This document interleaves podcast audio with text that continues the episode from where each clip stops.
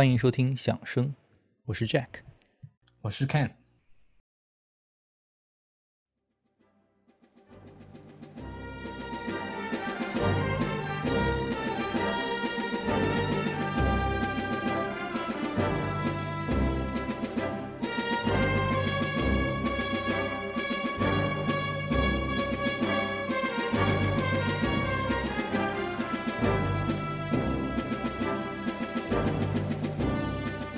作曲家们经常很嫌弃自己最著名的作品，比如我们之前聊到的圣桑他的《天鹅》，或者 Tchaikovsky 的《一八一二序曲》，觉得哎呀，好好羞耻，这个破玩意儿怎么都给大家听到了。包括拉赫玛尼诺夫，他也因为每次都被要求返场演奏自己的升 C 小调前奏曲，而后悔写了这么一个小曲子。啊，虽然我是觉得真的很好听啊。Anyway，法国作曲家莫里斯拉威尔是我们今天的主角。他的波莱罗舞曲毫无疑问呢是他最著名的一部作品，但与上面这些例子不同的是呢，呃，波莱罗在拉威尔自己心中呢，其实也是有着很高的艺术地位啊。没错啊，波莱罗可以说是把很多人带入拉威尔这个音乐世界的这样一部作品。那么拉威尔在一九二八年创作了波莱罗这个呃作品，也算是他音乐生涯晚期了。在之前的音乐生涯中，他创作了非常多辉煌的作品，比如《达芙妮与克罗埃》。啊，拉沃斯圆舞曲，还有西班牙狂想曲等等。而这部波莱罗对于拉威尔自己而言，它都是呃一个非常大胆的一个创新。他以一种全新的角度来探索音乐。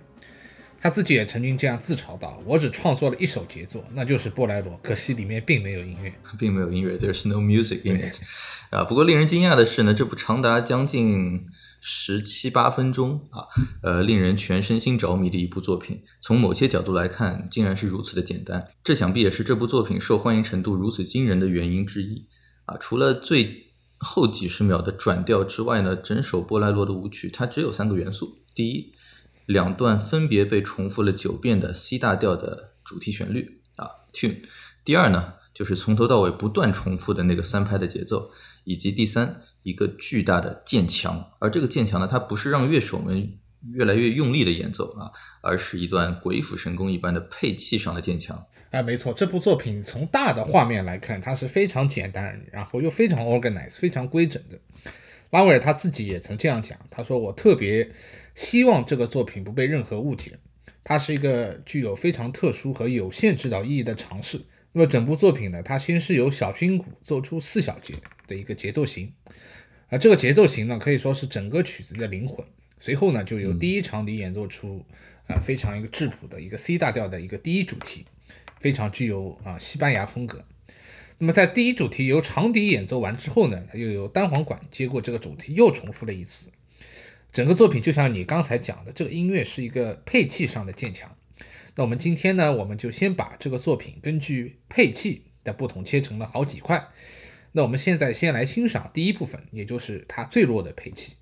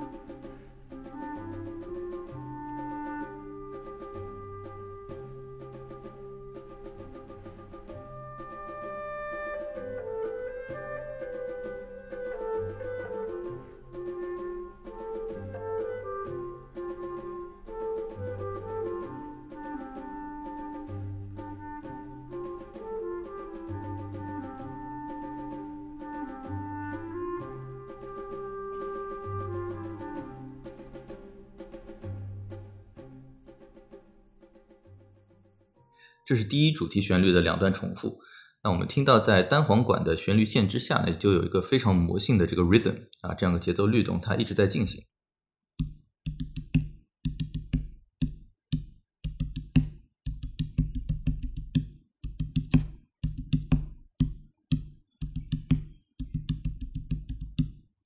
那其实我自己是是很不太喜欢许多别的音乐啊，就背后那个 Don't Start 的那个 drum beat 啊，那我觉得那就非常纯机械的重复啊，非常的去击中动物的本能啊。但在这里的话呢，这个 Bolero 的这个节奏虽然听起来它是毫不间断的持续了呃那么十好几分钟，但是它有几个非常特别的地方。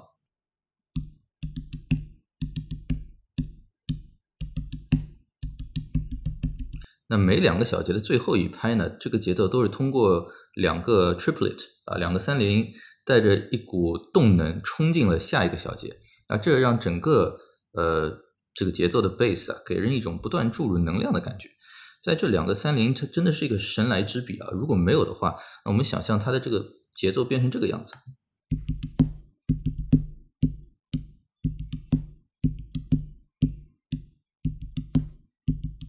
对，这样听上去，这样听上去就非常的机械重复吧，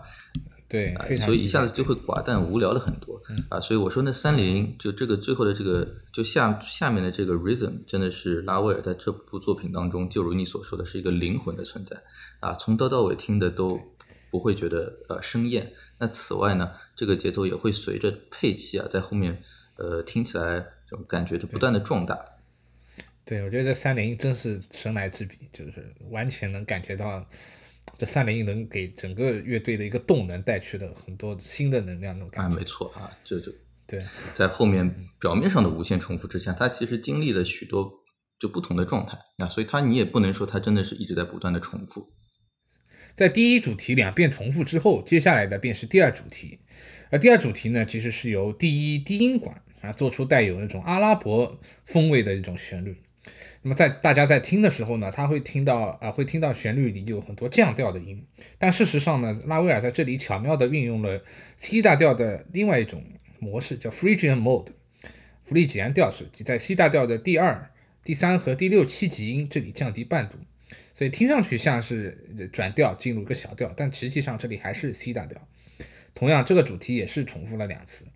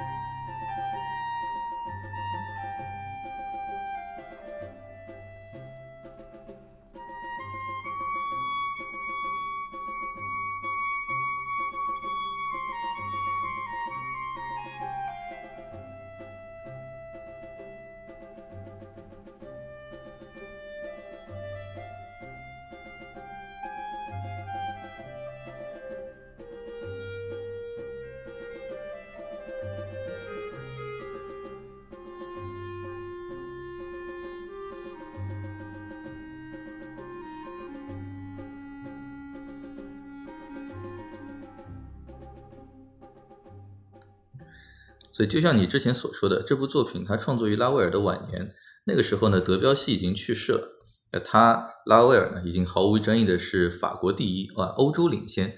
当时他的朋友也是著名的俄罗斯女芭蕾舞蹈家，叫 Ida Rubinstein 啊，又是这个名字啊，Ida Rubinstein 啊，委托他根据西班牙作曲家阿尔贝尼斯的钢琴套曲《伊比利亚》去进行一个配器，写一个芭蕾舞曲出来，给他们跳。那他刚开始干活不久呢，就被人告知说，哎呀，《伊比利亚》这个作品啊，已经被一个叫做 Albus 那阿尔伯斯的指挥家拿去配器了，所以根据版权法呢，拉威尔你就不能再继续做下去了。但后面很搞笑的是呢，不久之后，这个阿尔伯斯听说拉威尔在动这个伊比利亚的主意，赶紧冲过来跟拉威尔认怂啊，说老哥你您来您来，别管我的 copyright，您就当我是空气啊，因为大家都知道这个拉威尔是一个配器大师啊啊，但是那个时候为时已晚，拉威尔呢改变了主意，说啊您还是另请高明吧，然后呢他自己。呃，掂量了一阵子之后呢，决定创作一部全新的啊西班牙风味的舞曲，啊，起了个名字呢，就叫《Bolero》。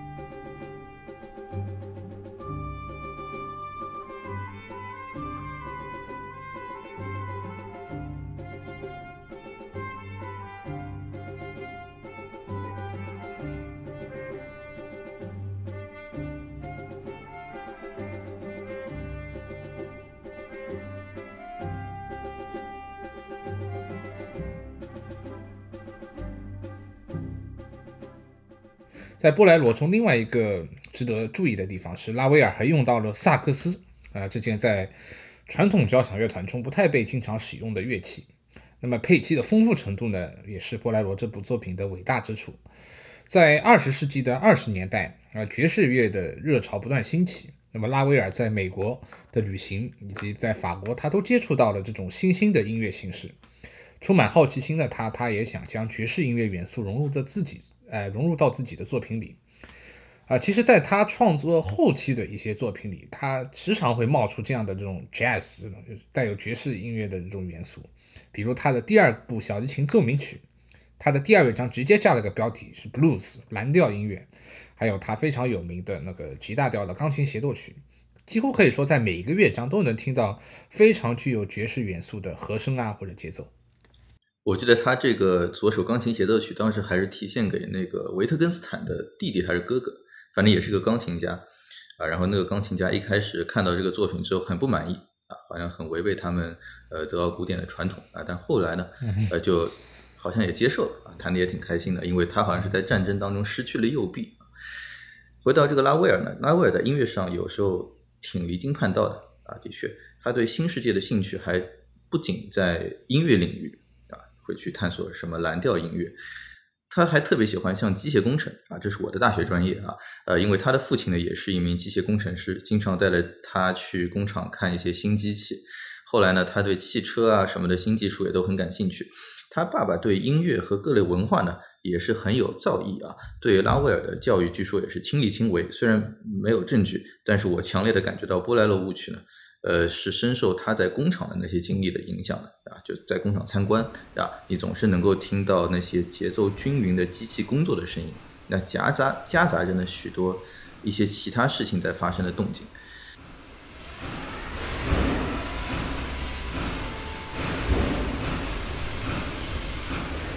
呃，所以在波莱罗的舞曲舞曲持续十几分钟的表面之上的这个机械重复，它其实和工厂的。这种我所谓的 factory noise，我觉得啊，个人感觉还是挺有异曲同工之妙的。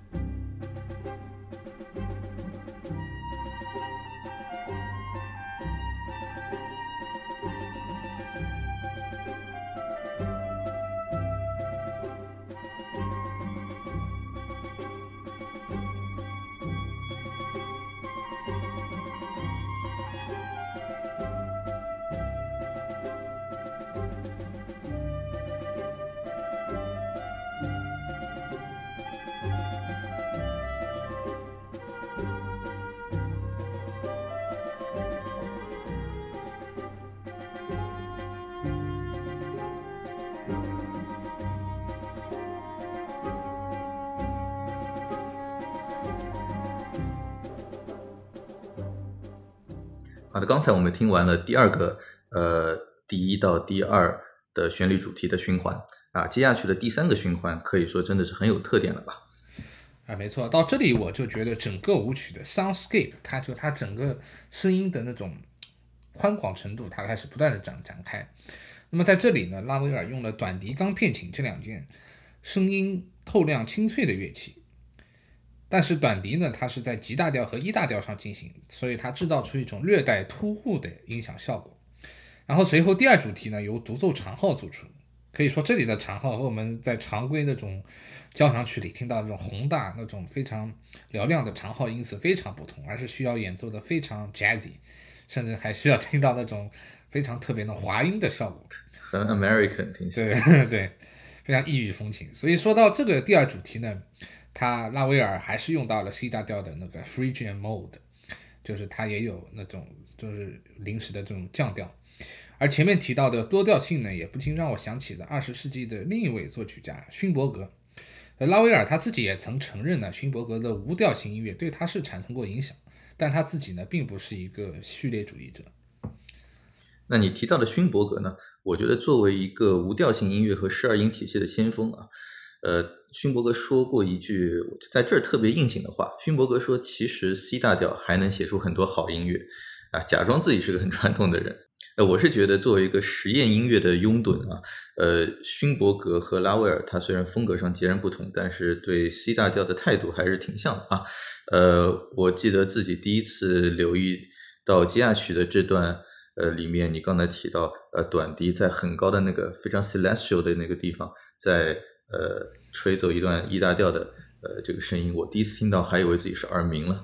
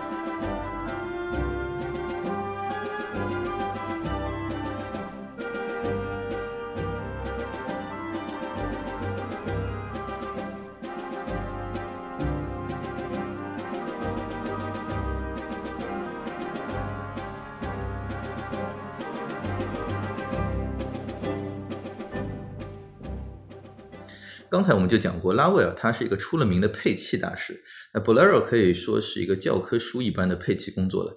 哎，那看你要不来给我们普及一下，作曲家他为已经有的音乐去进行配器，呃，这件工作的本质和目的是什么呢？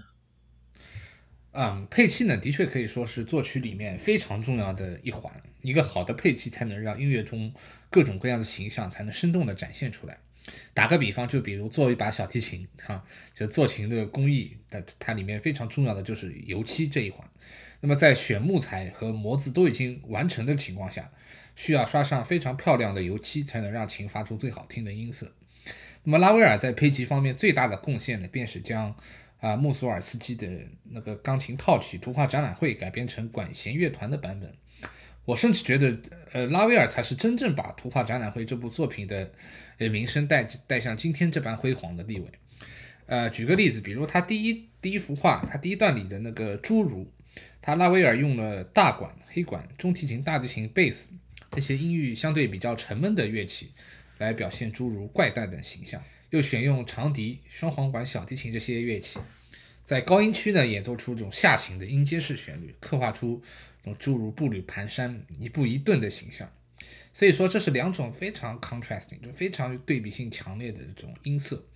造成了这种非常大的戏剧效果。那既然看你提到穆索尔斯基的图画展览会。呃，我们可以稍微来对比一下，你刚才挑的这个 Gnome 侏儒，刚好呢也是比较短啊，也就两分多钟，所以我们可以先来听一个两分多钟的穆索尔斯基原版钢琴的呃作品啊，是由即兴演奏的，然后我们待会儿再来呃听一下呃同样被拉尔配器之后呃演奏出来的管弦乐团效果的区别是怎么样的。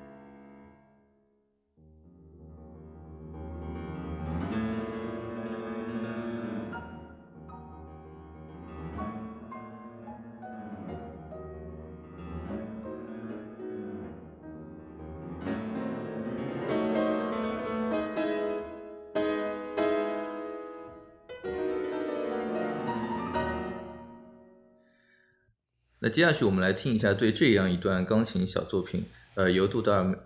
杜达尔，名字实在是太难听了，杜。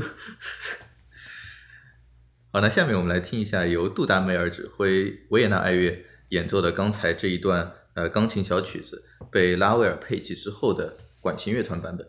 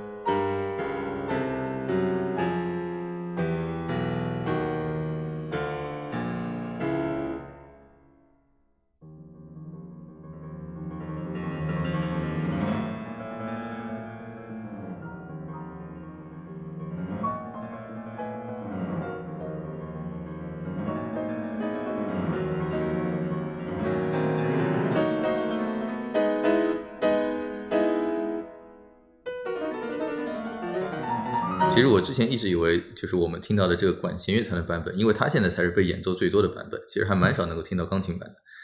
啊。所以，然后你如果去一场音乐会，他经常会跟你说是穆索尔斯基图画展览会啊。其实我是听了很多很久之后不，太好像不太会标拉威尔。啊，不太会标拉威尔的。你如果翻开节目册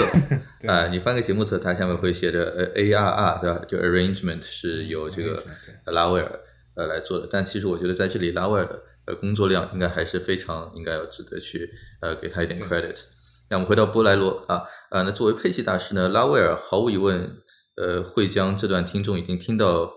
非常熟悉的 C 大调的 tune 啊，最终交到管弦乐团的手上。接下去的这三个循环便是由小提琴来演奏出主旋律，然后呢，呃，rhythm 的力度也一下子又上了一个台阶。当主题响起的时候呢，就仿佛给人一种啊，终于天亮了的感觉啊，至少我听的时候是这样的啊，我觉得小提琴终于接过来了啊，这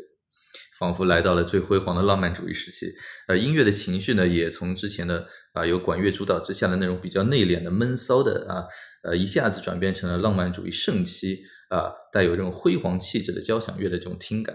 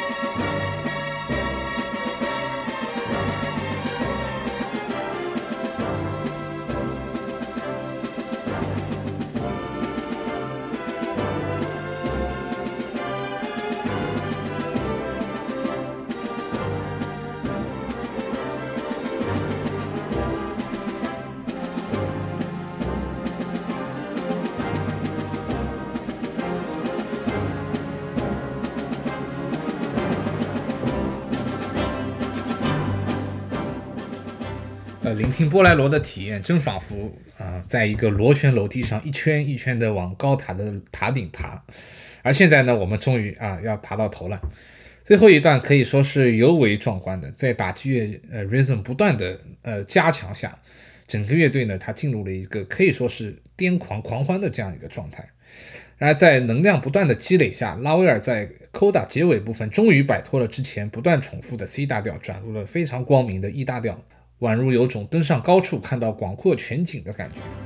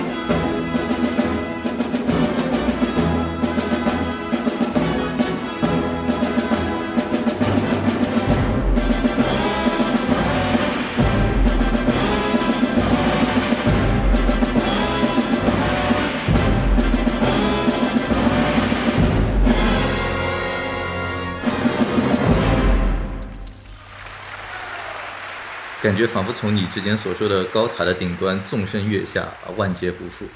呃，如果说之前的配器是从闷骚到了辉煌激昂，那我觉得刚才最后那一段 E 大调的转调过程当中，情绪可以说更是就 take it to the next step 啊，再次突破啊，陷入了一种 orgiastic 仿佛纵欲狂欢的呃气氛当中啊。每次听到这里呢，都觉得。很罪恶啊，非常的堕落，在最后这一部分的音乐，而乐曲呢，也在这片非常不和谐的、极具败坏的气氛当中崩塌收场啊。Bolero 本身呢是为芭蕾配乐的舞曲嘛啊，呃，我我会在响声播客的公众号里给大家分享一下咱们这个芭蕾舞的呃观看的方式啊，呃，这个芭蕾舞由一个女芭蕾舞蹈家和二十来个裸男啊，呃，男舞者。合作演出，那虽然没有什么露骨的场景和动作，但是整个编舞散发着极为原始的一种 sexual energy 啊，非常性感。整个舞蹈当中，女舞蹈家和裸男们的动作也是一个巨大的渐强啊，并且在最后陷入了歇斯底里的肉体的狂欢，直到在最后的一瞬间集体崩塌。那么说到这呢，呃。不得不稍微提一下，就是当时波莱罗的首演的情况。就是当时在巴黎的歌剧院，哎，波莱罗这部作品得到了首演。他虽然取得了巨大的成功，但部分持保守观点的人对于这样并没有音乐的音乐毫不买账。呃，当时有个女士在音乐会途中啊高呼啊，这作品真是个垃圾。呃，拉威尔一向呢，他是对自己的赞赏或是批评是非常佛系的。然而这次他却笑着说。只有这位女士理解了波莱罗。我觉得当时之所以很多人，包括他自己，觉得这个没有音乐的音乐，可能也是因为当中其实缺了很多咱们传统上认为音音乐该有的元素，比如说 development 啊，比如说这个呃变调，它里面都没有啊。但是就像你说的，拉威尔他其实一贯对别人的评价是置若罔闻的啊，这这是出了名的。呃，看来呢，这个老太太。真的是他的知音啊！那讲了这么多，我出于一个老师的职业习惯呢，我用这个 Adobe Audition 把 Bolero 的所有的乐器的配器的片段呢，呃，融成了一段啊两分多钟的啊，听众朋友们可以一次主题旋律当中肉眼可见的感受到配器的 evolution 啊，配器的这个渐强的一个过程。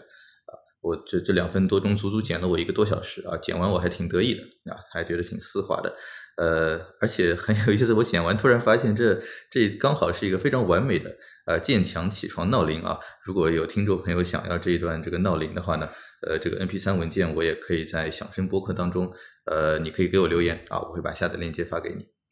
我们可以在这里先听一下。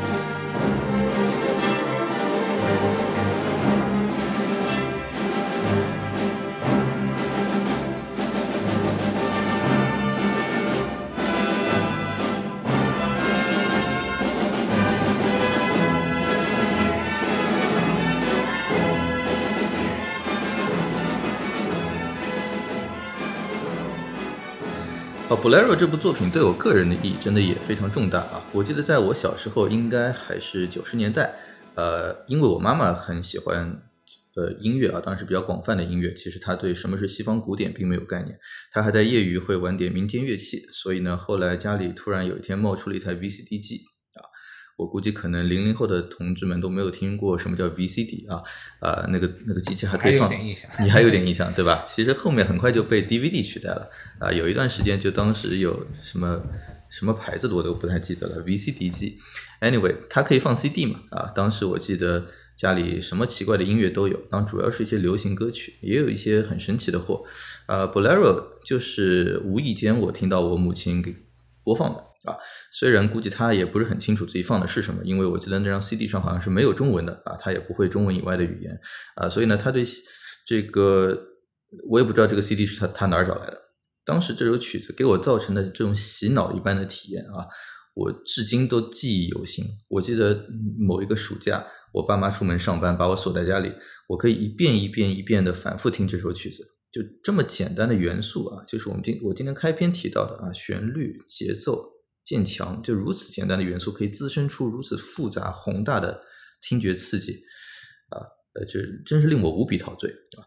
然而遗憾的是，当时的信息获取途径实在太过有限，我都不记得当时家里有没有装电话啊，就当时在家里 literally 是没有办法去查询资料的啊，所以我现在也无法想象当时的自己有什么办法知道这个 CD 里放的是什么内容。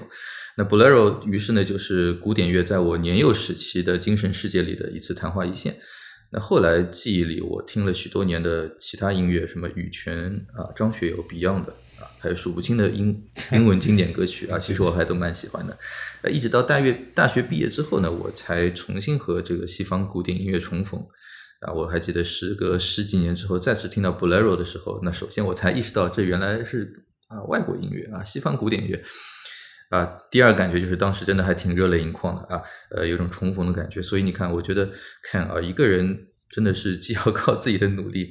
也要看历史的进程，对吧？啊，我第一次听 Bolero 的时候十来岁啊，不知道也没有办法知道那是什么玩意儿，所以就沦为路人。你比我小好像十岁吧，对吧？等你到十岁的时候，都已经可以溜到音乐厅的音乐厅的前排去听马勒交响曲了啊！这个真的是呃令人羡慕不已。哎，你还记得自己第一次听 Bolero 是一个什么样的体验吗？呃，我的经历呢，也许跟你呃完全是反着的，因为我我当时呢，我是特别喜欢看一本叫《世界名曲欣赏》的书，我记得好像你也你也有这样有有这本书，好像有。对对，我就喜欢，因为我喜欢看的书嘛，然后看的书，然后我就会去找家里有没有这曲子的碟，所以我都是都已经是是带有目的性的去听这些音乐的。